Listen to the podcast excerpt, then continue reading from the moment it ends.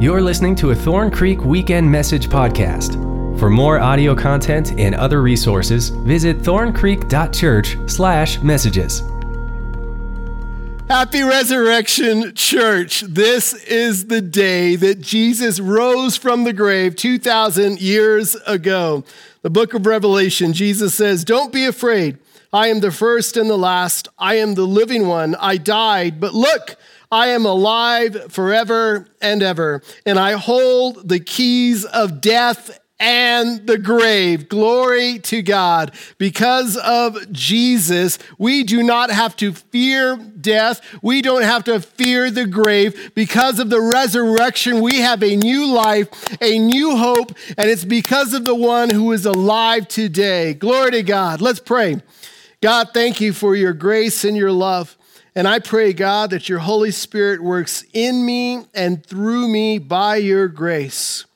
Have your way. Direct my thoughts and my words may be from you.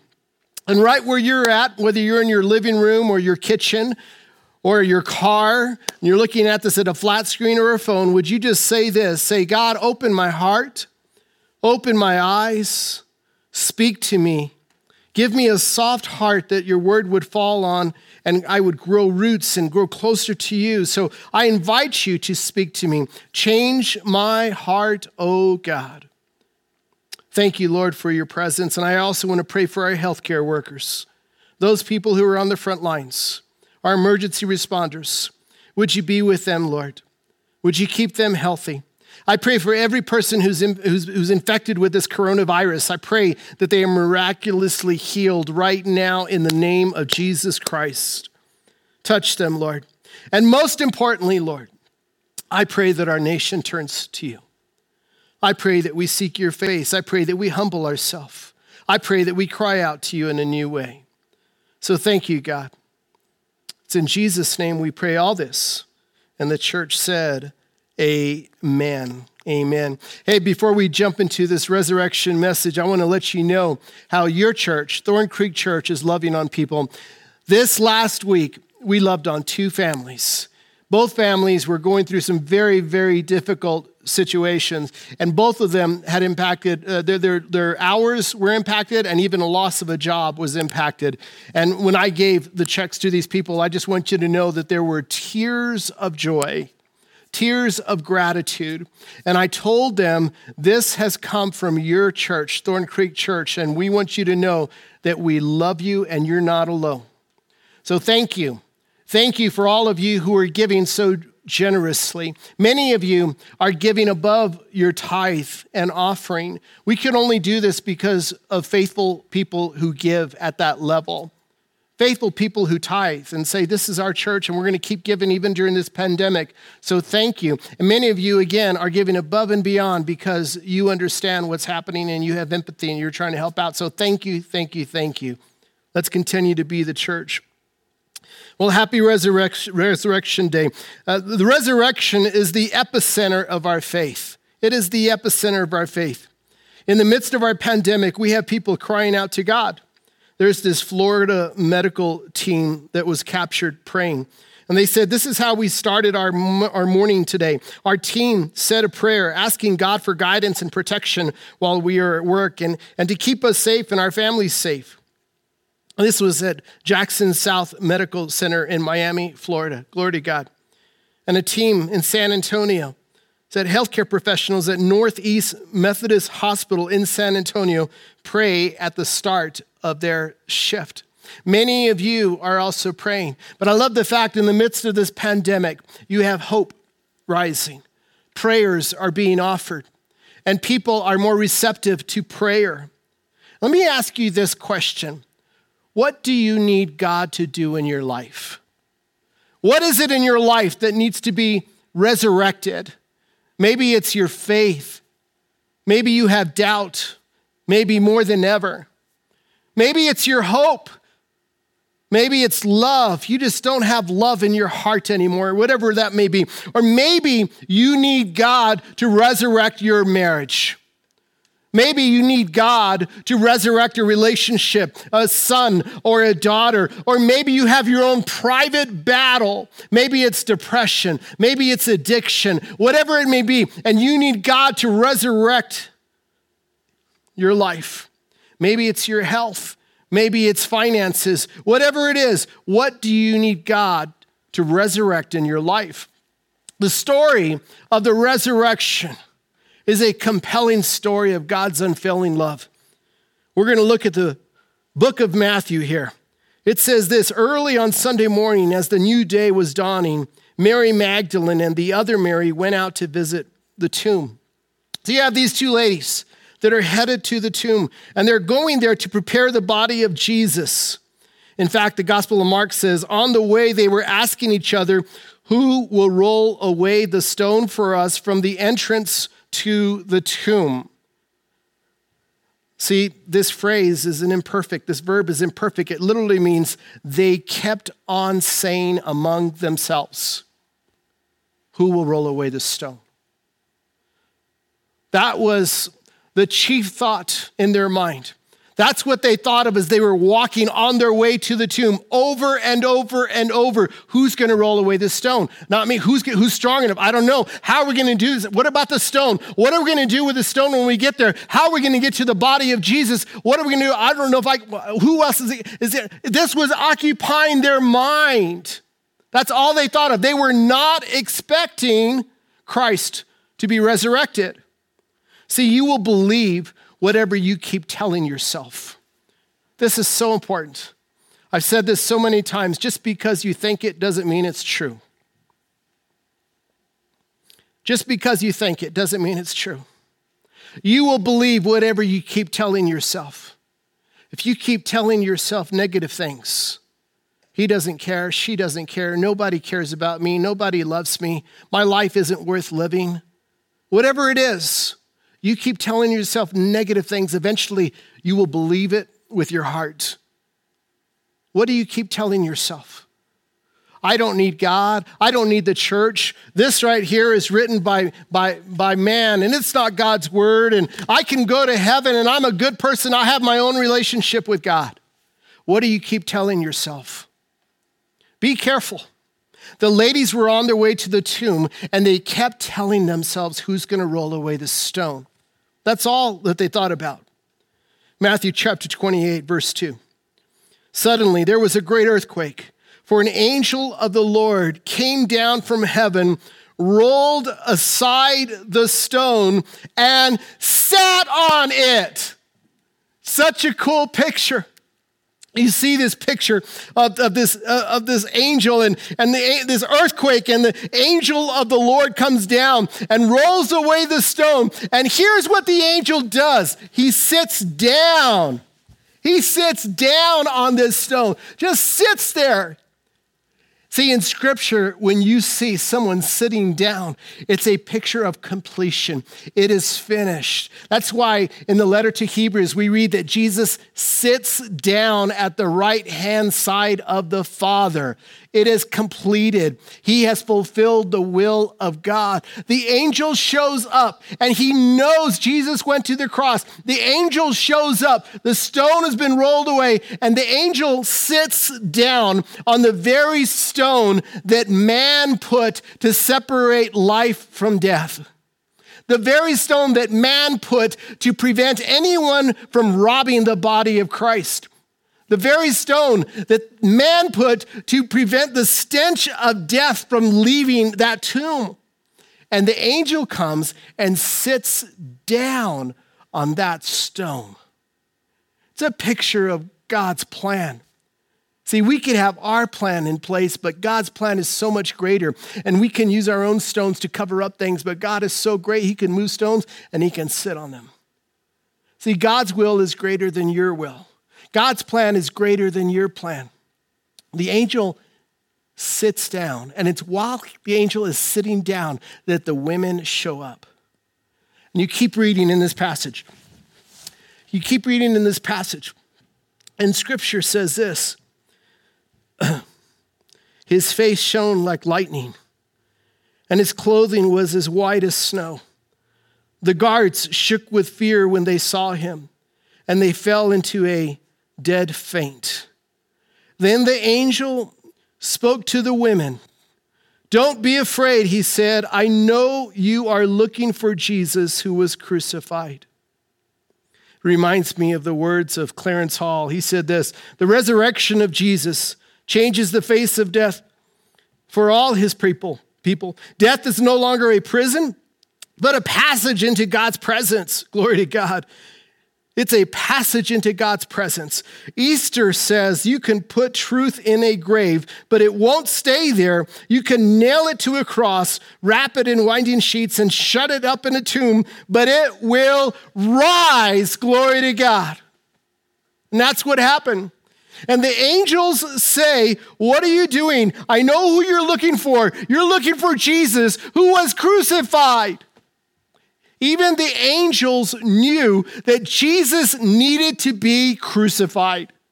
They know, they knew there needed to be a cross. Let me say it this way if our goodness is enough for us to get to heaven, why would God have had to send his only son? And why would a cross have had to be part of the story? Why would the resurrection be part of the plan? If your goodness is good enough, why the cross? Why is it necessary? If I could get to heaven with my own merit, if I could get to heaven by being a kind person, why would God have had to send his only son? It reminds me of the coronavirus. The coronavirus started in Wuhan, spread by one person, and it's spread to all of humanity. It's impacted all of our globe. Now we have people who are losing jobs, and, and we, we have words like stay at home order, and we understand what that means. And social distancing, we understand what that means. And we realize that we live in this small world and we're more connected than we realize. But here's the thing about the coronavirus is you can't see it with your naked eye. None of us can see it with our naked eye. You can only see it with a microscope. But we believe and we know it's there. Why do we know it's there? It's because we, we, we see hospitals and, and we see people on ventilating machines and breathing machines, and, and we see medical teams wearing suits and masks and helmets and all these kinds of things. And, and, and we, see the, we see all this, and we keep six feet away from each other. And, and we just know that that coronavirus could be on that hard surface. So we're wiping down things and we're keeping our distance and we're being really careful. It's invisible to the naked eye, but this coronavirus has impacted all of humanity. We wash our hands extra diligently and we wait. We wait for the day we have a vaccine. And until then, we live with this awareness that the coronavirus is out there, although we don't see it with our eye. See, there is a spiritual virus, a spiritual virus that's infected, infected all of humanity. Romans chapter 5, verse 12 says this When Adam sinned, sin entered the whole world. Adam's sin brought death, so death spread to everyone, for everyone sinned. See, the spiritual virus spreads spiritually. It didn't start in Wuhan, it started in the Garden of Eden. And in the Garden of Eden, you see this point of disobedience to God and when sin entered this world. And when that happened, it in fact infected everything, all of humanity, generations and generations and generations. So you can't quarantine yourself from this spiritual virus. You can't protect yourself from this spiritual virus. It affects our hearts, our desires, our pleasures, who we are, our character, our, it even affects creation. This spiritual virus even impacts our relationship with our holy God.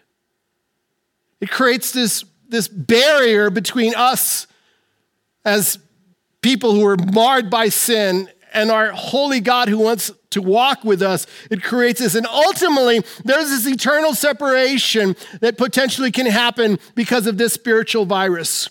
And this spiritual virus is all around us. We're born with this spiritual virus. But God did something. God implemented, implemented a vaccination plan, and his name is Jesus. That's the vaccination plan to take care of this spiritual virus called sin. Now, anyone who puts their faith and hope and trust and believes Jesus Christ is Lord and confesses with their mouth and believes with their heart, that person can experience that, that power of Jesus, the vaccination that God provided, that person can experience the forgiveness of sins and experience God and Christ on earth right where you're at. You can be spiritually saved from this spiritual virus. John 3:16 says it like this, for God so loved the world that he gave his one and only son that whoever believes in him shall not perish but have eternal life. It's available for all of us. It's free. All you have to do is say, Jesus, I accept you, I receive you.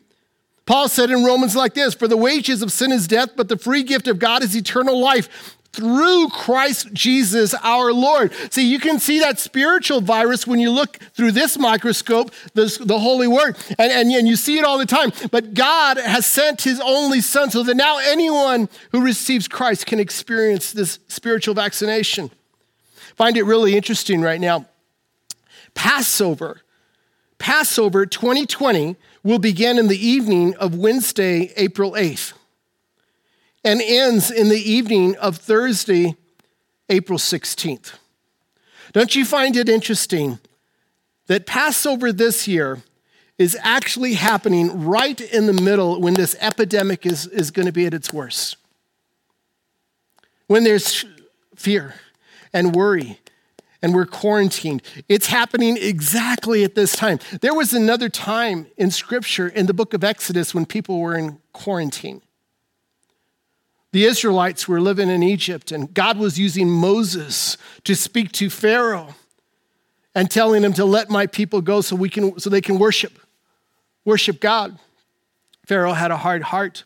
But the last plague was known as the angel of death, and the angel of death would walk through the streets of Egypt. And everywhere that angel went by, people would die, firstborns.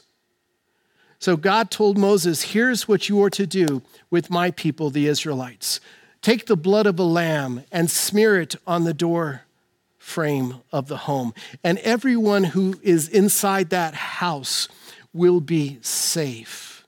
The angel of death won't touch them.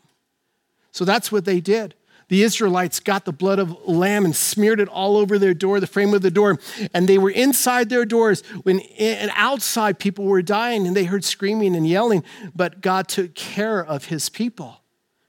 In 1 Corinthians, we read this, read this Christ is our Passover lamb and has been sacrificed for us.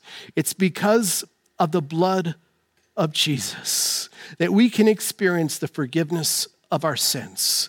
It's because of the blood of Jesus that we could be viewed as righteous because of the blood of Jesus. See, there needed to be a cross, and the angels knew there needed to be a cross. In the Gospel of Luke, you see a question that the angel asked the women Why are you looking among the dead for someone who is alive? Such a simple question. Why'd you come to a grave to look for someone who's alive? See, God knew these women were struggling with their faith. Remember the question they kept asking themselves who's going to roll away the stone? God knew that. And they show up, and the angel says, Why are you looking among the dead for someone who's alive? Like, duh, what are you doing? See, God is already teaching these women to walk by faith. He's already teaching them to walk by faith. 1 Corinthians tells us this And if Christ has not been raised, our preaching is useless, and so is your faith.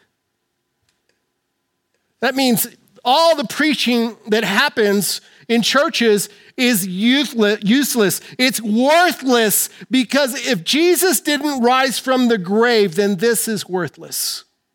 Even our faith, even our prayers, it is worthless without the resurrection of Jesus Christ. But the other side to that is because of the resurrection of Jesus Christ, we have hope Because of the resurrection of Jesus Christ, we have hope in heaven. Some of you, you can say it with me. You can say, I have faith in God. I have faith in Jesus who rose from the grave. I have faith there's a heaven and a hell. I have faith that I'm just passing through. I have faith that God's word is true. I have faith that God hears my prayers. I have faith that I'm in God's hands. I have faith that God's going to use everything in my life for his glory. My faith is in Jesus. And you just live like that. I love the way the writer of Hebrews said it. Now, faith is the assurance of things hoped for, the conviction of things not seen. Isn't that cool? The assurance of things hoped for. I know it's going to happen. I can't see it happening, but I know it is, and I'm going to have faith that it's going to happen. And I have a conviction that it's going to happen as well. A conviction. Although I can't see heaven, I believe in heaven. Although I can't see Jesus in the physical form today, I know he's here. His spirit is here. I, he talked to me this morning. I have this conviction that God is loving and he's real and he speaks to me. It's this conviction. See, the resurrection puts our faith on trial. It puts our faith on trial. These ladies, they forgot the words of Jesus. In John chapter 11, Right before Jesus raises this man named Lazarus to life after being dead for four days, Jesus says, I'm the resurrection and the life. The one who believes in me will live even though they die. Jesus is saying, I am. It's one of the seven I ams of Christ. And he says, I am the resurrection and the life. You know what that means? That means everywhere Jesus goes, he brings life because he is life. He is life. He can bring life to a valley of dried up old bones. He can bring life to a wilderness, a desert, and he can make water come out of a rock. He is life. You might be in a situation where there is no life where there is no hope. And I want you to hear this all you need is Jesus. All you need is Jesus. He's everything. And the angel says this He isn't here. Isn't that beautiful? He isn't here. He's risen from the dead, just as he said he would, ha- said, said he would happen. Come see where his body was lying. I love this. You can just imagine the angel saying, Come on over here. Look, here's it. This is where he was lying. He's not here. He's gone. He's rose from the grave. And now go quickly and tell his disciples that he is risen from the dead and he is going ahead of you to Galilee. You will see him there. Remember what I have told you. I find it interesting that the angel tells the ladies, Remember what I have told you. The other side to that is you have the potential to forget. So you need to remember this moment. When you look at scripture over and over, God tells us, remember, remember, remember. Over and over, that's what you see. Remember. Because we have the capacity to forget how God is moved. Do you remember? Do you remember when you met God for the first time? Do you remember when God spoke to you the first time? Do you remember that day when you prayed and you saw God move? Do you remember that time when you had an encounter with Jesus? Do you remember that time when you just felt God? Do you remember? Holding on to the right memory will keep you in the center of the will of God. Let me say that again. Holding on to the right memory will keep you in the center of the will of God. Holding on, don't let it go. Don't let it go. In the Gospel of Mark, the angel tells the women something else. But go tell his disciples and Peter. He is going ahead of you into Galilee. There you will see him just as he told you. I love the fact that the angel says, and Peter. Love it. I'm going to be talking about this in the following weeks. We're going to start a brand new series called Life After the Tomb. Don't miss it. But here, the angel is telling the women, Go tell the disciples and Peter. Why is the angel singling out Peter? Well, remember, Peter is the guy who denied Christ three times when the rooster crowed. Peter is the guy who told Jesus, Jesus, I'm going to do anything for you. I'm all yours, Jesus. You know, wash all of me. Don't just wash my feet, Jesus. Wash all of me. Jesus, you are the Messiah, the Son of God. Peter is the one who said all that, but Peter is also the one that the last time he saw Jesus was when he denied him. And Peter is living in this guilt and shame and discouragement, a place of defeat. And let me just tell you the devil wants you to live in a place of shame and discouragement and defeat. He wants you to be discouraged because if you're discouraged, you won't be motivated to seek God. If you're defeated, you won't believe in yourself through Christ. You won't you just won't have any faith at all in yourself if you're if you're discouraged and motivated. And this was a time this was a time when Peter felt like he was out of the race. This was the time when Peter felt like, well, I did that. I might as well go back to fishing. He was, he was embarrassed and shamed. He didn't want to talk about it. He was in a dark place. And the angel says, Peter, you're still God's man. Peter, nothing has changed. Your mistake wasn't big enough to change God's plan. Your mistake wasn't big enough to change God's plan for your life. Even when you're unfaithful, God is faithful. God has a bigger plan, and that one moment is not going to define you.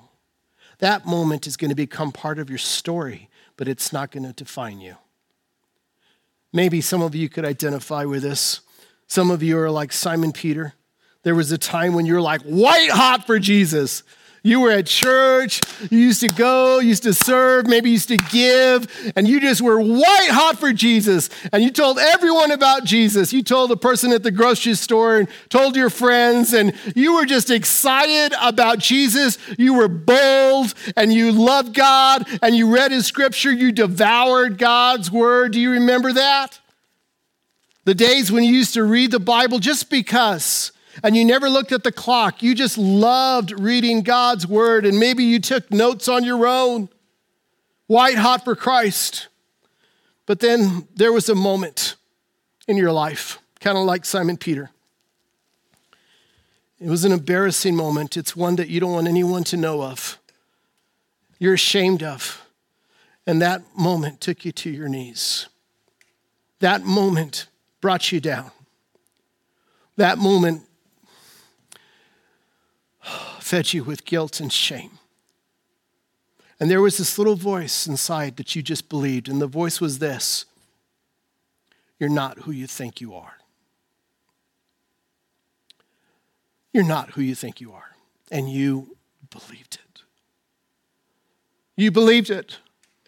And ever since that moment, you now live your life and you make the best of your life, but you know there was a plan A, but you're living out your plan B. And now you're in a situation and the circumstances are bigger than you. And you think, well, you know what? I missed my ride. I should have been on that bus. I, w- I missed it. I got off of it. I made this mistake. And you live in this place of discouragement and defeat. I want you to hear this. The devil is a liar, he's the father of lies. You belong to God, you are a child of God. God God has not forgotten his calling on your life. I need to say that again. God has not forgotten his calling on your life. Scripture says the gifts and the callings of God are irrevocable. You have a calling on your life. You have a plan from God for you. Do not turn away. You belong to God. Like the prodigal son, come to your senses and turn back to God. God loves you and he'll take you in. See, scripture tells us there's different ways we respond to God's word. There's different ways we respond to the message of God's grace and love through Christ Jesus. We respond to Christ different ways. Luke chapter 8 says it like this. Here's one person Verse 12 says, The seeds that fell on the footpath represents those who hear the message only to have the devil come and take it away from their hearts and prevent them from believing and being saved. So this person might, might believe and, and they hear it, but the devil comes quickly and just like takes out that word right out. And they're like, okay, I don't know what that was all about, but you know what? It, it prevents you from believing and being saved. So your faith is not activated because the devil came in the night and just took that right out of your heart. Maybe it was really quickly. Another type of person is this. The seeds on the rocky soil represents those who hear the message and receive it with joy. But since they don't have deep roots, they believe for a while. Then they fall away when they face temptation. So, this is a person who believes, but they don't spend time in God's word. They don't work on the, the spiritual roots in their life. And as soon as temptation comes around, they fall quickly. As soon as things happen in their life that they just don't understand, they fall quickly. As soon as that spiritual hurricane comes into their world, their life, they just fall away. They fall away. A third person is this the seeds that fell among the thorns represents those who hear the message, but all too quickly the message is crowded out crowded out by the cares and riches and pleasures of this life, so they never grow into maturity. This is a person, another version says they're choked. They're choked by the love of this world, by the riches and the pleasures of this world. They're choked by porn. They're choked by greed. They're choked by these things, by lust. They're choked by the things of this world, materialism, whatever it is. They're choked by it. And they love this world more than they love God. And because of that, Jesus is just crowded out of their life and they never grow into maturity. The fourth per- type of person is the person who receives the word of God. They receive it and they embrace it, and it falls on good soil, on a good heart, and it grows. That's the fourth person. That's who God wants you, that's how He wants you to respond. See, God wants to forgive you, restore you, and renew you, but it's up to you to receive His word. It only happens when you receive His word. Look at what happened with the women. The women ran quickly from the tomb. They were very frightened, but also filled with great joy, and they rushed to give the disciples the angel's message. I could only imagine the adrenaline that was just pumping through these women. Now, we don't know anything about what these women looked like, whether they were in great fit shape. we don't know what they look, but I can only imagine these women running down this dusty road to go tell the disciples of Christ that Jesus is alive. That adrenaline was just going. It reminds me of a time when I was much younger, and I was probably eighth grade, ninth grade, somewhere around there.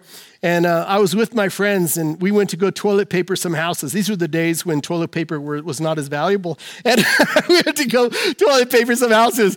And I remember going to a house. I, we didn't know the house, we just picked it randomly. And I remember throwing the toilet paper up in the trees and laughing and this kind of thing. And I remember seeing a shadow inside the house go from like a window right to the door. And it was a big shadow.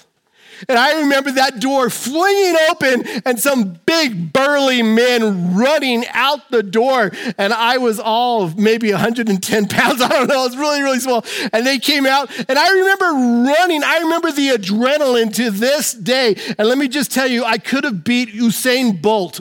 I could have beat him. I was so scared. And I'm thinking about these women and I can identify with that adrenaline. Later on that night, we read in the Gospel of John that Sunday evening the disciples were meeting behind locked doors because they were afraid of the Jewish leaders. Don't you find that interesting? The ones who had a front row seat to the teachings and miracles of Christ are behind locked doors because they are afraid. See, we are fear driven creatures. We're fear driven creatures and we make a lot of decisions because of fear fear of being alone, fear of not having enough, fear of dying. We are fear driven creatures, and the disciples are no different. Suddenly, Jesus was standing there among them. Peace be with you, he said. Now, if I were in their shoes, I would just freak out. we're all together and turn around, like, oh, there's Jesus right there. Oh my goodness. And he says, Peace be with you. And what does Jesus do? As he spoke, he showed them the wounds in his hands and his side, and they were filled with joy when they saw the Lord. When you look at the story, it's a remarkable passage in John. He says, Hey, look at my hands, look at my side. Eventually, he shows Thomas too. Remember doubting Thomas? We'll talk about him in the next few weeks too. But remember, eventually, Jesus says something. He says, Blessed are those who have seen, who have not seen but yet believe. Blessed are those who have not seen and yet believe. That's us. We don't have the opportunity to put our hands in the hands of Jesus physically. We don't have the opportunity to touch his side. That's just easy faith. If he was physically in your living room right now and he said, Peace be with you, all of you would jump up right now. I would jump up. But we don't have that opportunity, but we have an incredible opportunity to show God our love for Him, an opportunity that even the disciples didn't have. Because God is calling us to believe even though we have not seen. And that's the opportunity we have. It's called faith. When you look at Corinthians, it says this He was seen by Peter and then by the 12. After that, he was seen by more than 500 of his followers at one time. We don't know exactly how many people saw the physical body, the resurrected body, the resurrected person, Jesus Christ but there were a lot. There were a lot. And when you look at the early church, it's like a fire that just started up in flames. It just, it just spread. And all these people that saw him were changed. Their whole life, their whole world was turned upside down. It was reprioritized, and, and Jesus was on the top. After that, nothing else mattered. Let me ask you this way if I had a vaccination for the coronavirus, and I only used it for me and my wife Grace, my son Josiah, and my daughter Hannah, and Mama Sanchez, because she's got to make me the eggs, right? if I only used it for my home, this vaccination, and I didn't share it with the rest of the world, what would you think of me? If there was a vaccination and it wasn't shared. For these early Christians, they were so changed by Jesus that nothing else mattered.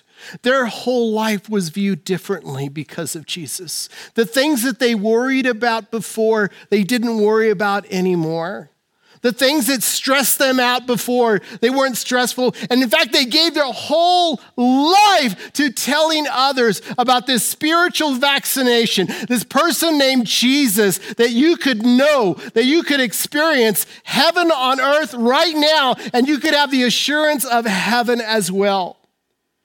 And they radically believed. That's why when you look at the early church, you saw they were persecuted.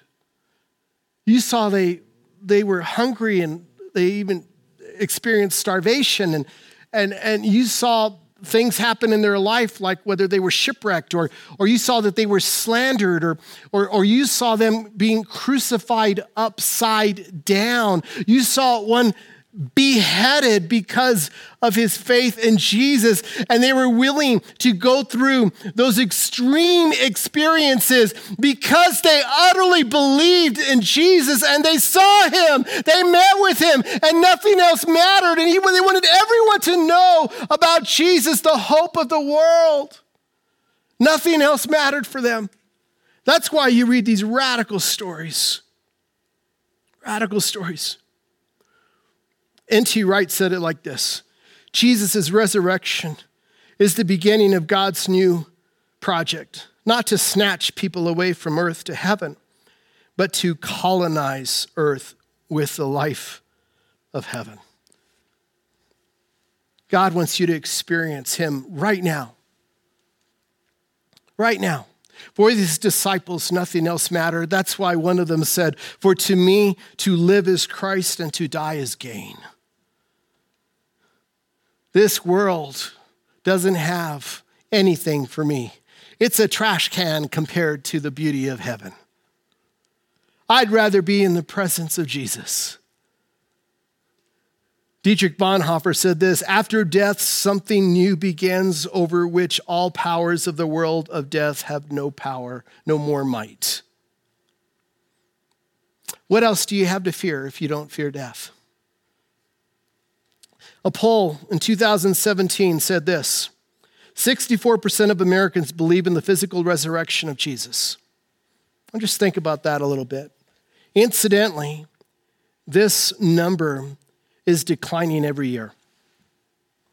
At this time in 2017, 64% believe in the physical resurrection of Jesus Christ. But I want you to hear this, and maybe that's you. It's not enough to believe. God wants all of you. We've been with Thorn Creek, what, almost seven years? My faith in God has, has gotten better. Um, it was not perfect. After the family events had happened to me, I had a hard time trusting. So every time I thought that I could trust God, it was like playing catch and release with Him, almost. I couldn't trust Him enough to pull Him completely in. I just believe that God will find a way to get you to listen, especially when He's been trying. Last May, I ended up in the hospital having emergency surgery for what they thought was my appendix that burst, which it did. It was supposed to be a 45 minute surgery, ended up being almost a four hour surgery. So when I woke up, the surgeon came in and told me that yes, my appendix burst, but what happened, I had endometriosis attached to my appendix, which then attached to my colon. Best way to say it is poison. They found a tumor on my colon. If I would have waited 12 hours longer, I would have died.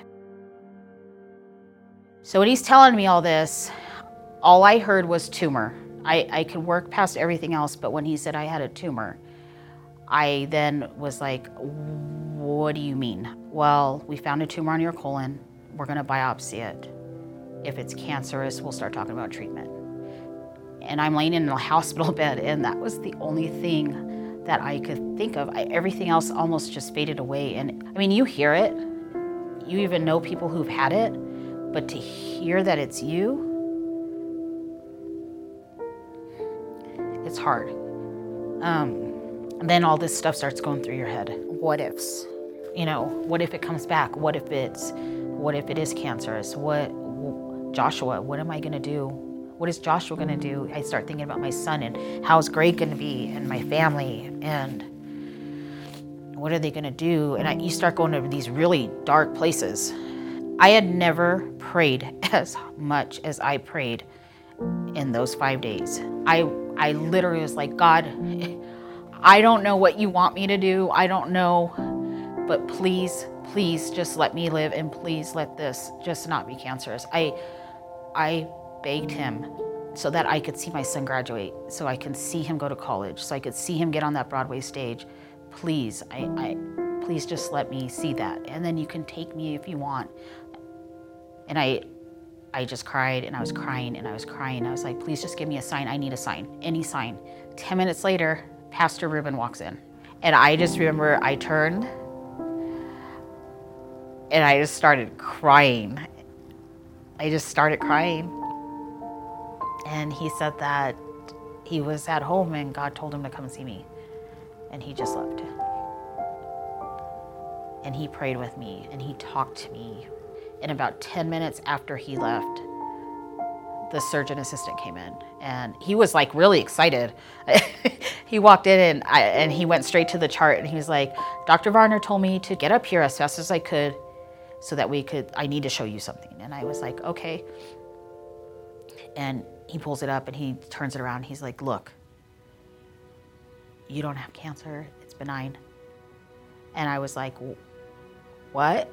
I go, He's like, You don't have cancer. He knows, because Dr. Varner knows that you've been worried about this. That was probably the best feeling I think I've ever felt in my life to hear that. I was like, you know, I, I didn't know what to do. I was so excited, you know, and then I could concentrate. After that, Greg and my mom came in after he left, and I was telling him, and it was like this great, it was like a celebration in the hospital room, just us. It was awesome. So if Greg, if my mom wouldn't have been there, Greg would have walked up with Pastor Ruben, and I know for a fact that I would not have had the moment I had with Pastor Ruben if Greg was sitting right there. So everything worked out the way it was supposed to. Changed me. It changed the way I believe in God. It changed my faith. It's like God gave me peace in a way that I have never felt it before. I literally internally feel it all the time. I trust Him fully. I, I do. Trust Him.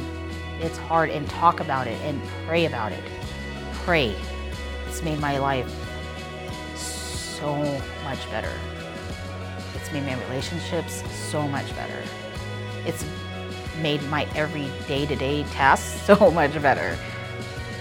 So, no, I wouldn't change it. I'd go through it all over again. I love that story of Melanie, and I remember going into that hospital room. I remember God stirring my heart and saying, Ruben, I want you to go visit her.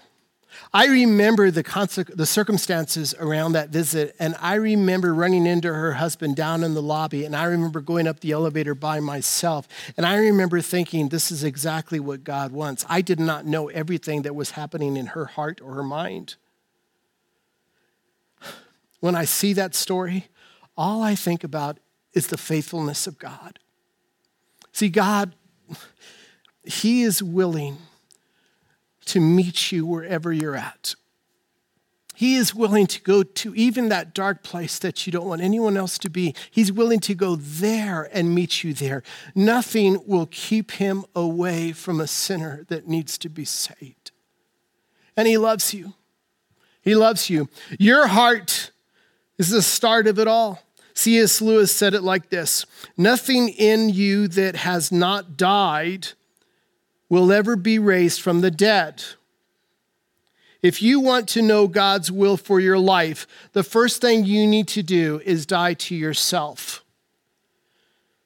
God only resurrects people who have died to themselves. Something has to be dead before it's resurrected. You can't hold on to your current life and expect God to give you a new life.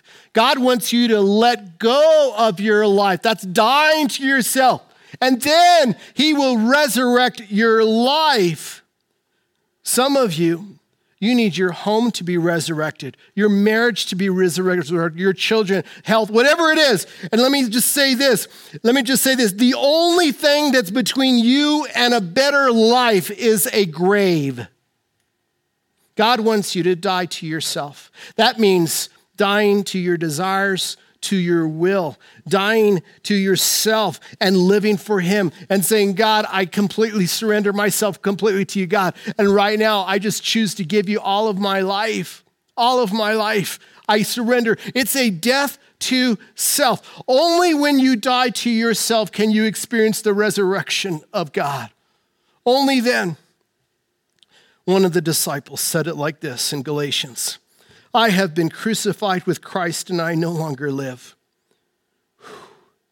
but Christ lives in me.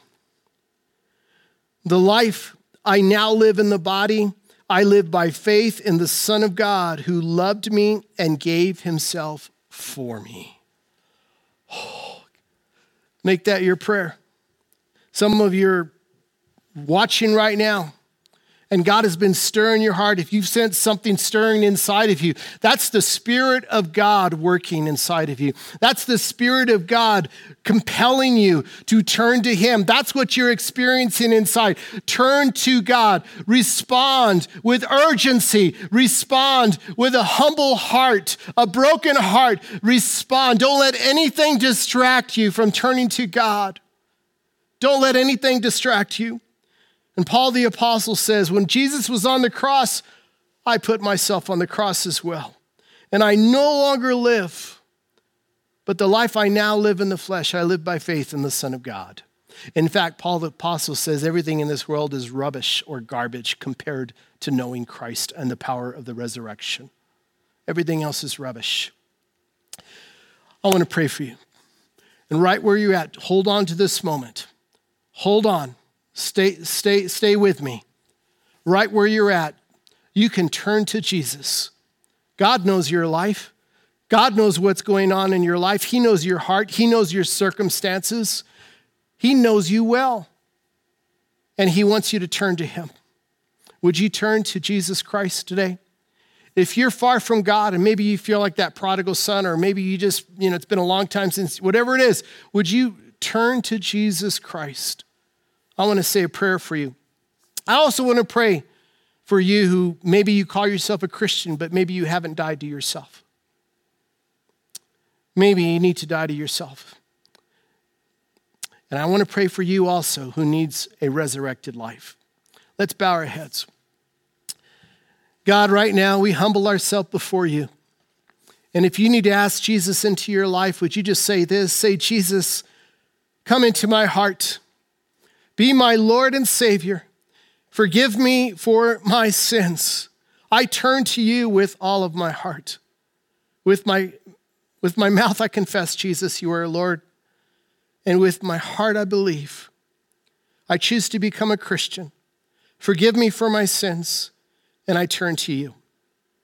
Others of you, maybe you need to say this Jesus, today I need to crawl up on that cross and I need to die to myself. I put other people in front of you. I put myself in front of you. And I want to live for you now. So, right now, I choose to die to myself, and I ask you to resurrect me first. And Lord, I need you to resurrect my home and my children and my circumstances next. But start with me. Start with me. Thank you, God, for your grace. Thank you, Jesus, for leaving heaven and coming into this crazy world and walking this earth Thank you for every miracle. Thank you for your word. Thank you for the cross, but thank you for the empty grave. Thank you for your Holy Spirit that you send so that we could experience a life of holiness. It's in Jesus' name we pray. Amen. Each year, thousands of Thorn Creek Church messages are downloaded for free. This ministry is generously supported by Thorn Creek Church members and listeners like you. If you'd like to support this ministry, please consider making a tax-deductible donation by visiting thorncreek.church/give.